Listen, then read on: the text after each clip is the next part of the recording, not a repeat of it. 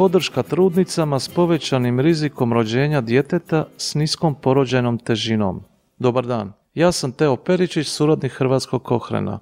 Kohren skupina za trudnoću i porod napravila je preko 600 sustavnih pregleda. Jedan od prvih, objavljen 1995. godine, proučio je učinak pružanja potpore trudnicama s povećanim rizikom rođenja djeteta s niskom porođajnom težinom.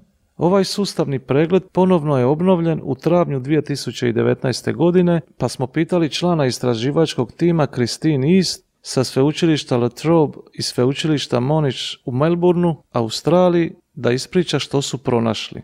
Docentica doktorica znanosti Irena Zakarija Grković, suvoditeljica Hrvatskog Kohrena s Medicinskog fakulteta u Splitu, prevela je ovaj razgovor i pročitati će ga. Neka djeca su rođena manje od očekivanog i ovo se može dogoditi zbog nekoliko razloga. Ponekad su jednostavno manje rođena, druga su rođena u terminu, ali nisu dovoljno narasla u maternici.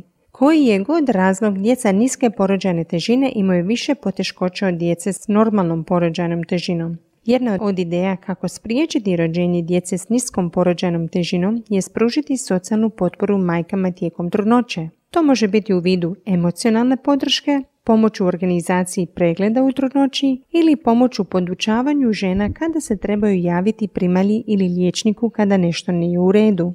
Naš sustavni pregled proučava dokaze za ove intervencije i druge slične strategije. Proučili smo randomizirane studije koje su ispitala učinke programa koje su pružala dodatnu socijalnu podršku ženama s povećanim rizikom rođenja djeteta s niskom porođajnom težinom.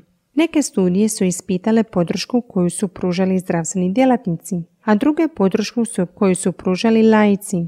Glavni ishod mjerenja su prijevremeni porod, to jest rođenje djeteta tri ili više tjedana prije uobičajenog termina, odnosno 40. tjedna, ili težina djeteta manje od 2500 grama kod rođenja. Uključili smo 25 radova s podacima o više od 11.000 majki i njihove djece iz 23 studija. Pronašli smo da dodatna socijalna podrška rizičnim majkama u odnosu na rutinsku skrb mogla bi malo smanjiti broj djece rođene s porođajnom težinom ispod 2500 grama. Također je bilo dokaza da društvena podrška bi mogla smanjiti broj djece rođene prije vremeno. Doduše, učinak nije bio velik. Također smo pronašli da dodatna socijalna podrška bi mogla smanjiti broj djece rođene carskim rezom, kao i broj prijema u bolnici tijekom trudnoće. Rezultati su bili isti bez obzira jesu li podršku pružili zdravstveni djelatnici ili posebno obučeni laici.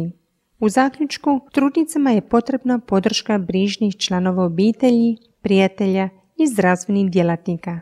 Programi koji nude dodatnu socijalnu podršku tijekom trudnoće vjerojatno neće imati veliki utjecaj na djecu rođenu malenu ili prije termina. Doduše, ovi oblici potpore mogu pomoći u smanjenju šanse carskog reza i potrebe za hospitalizacijom tijekom trudnoće.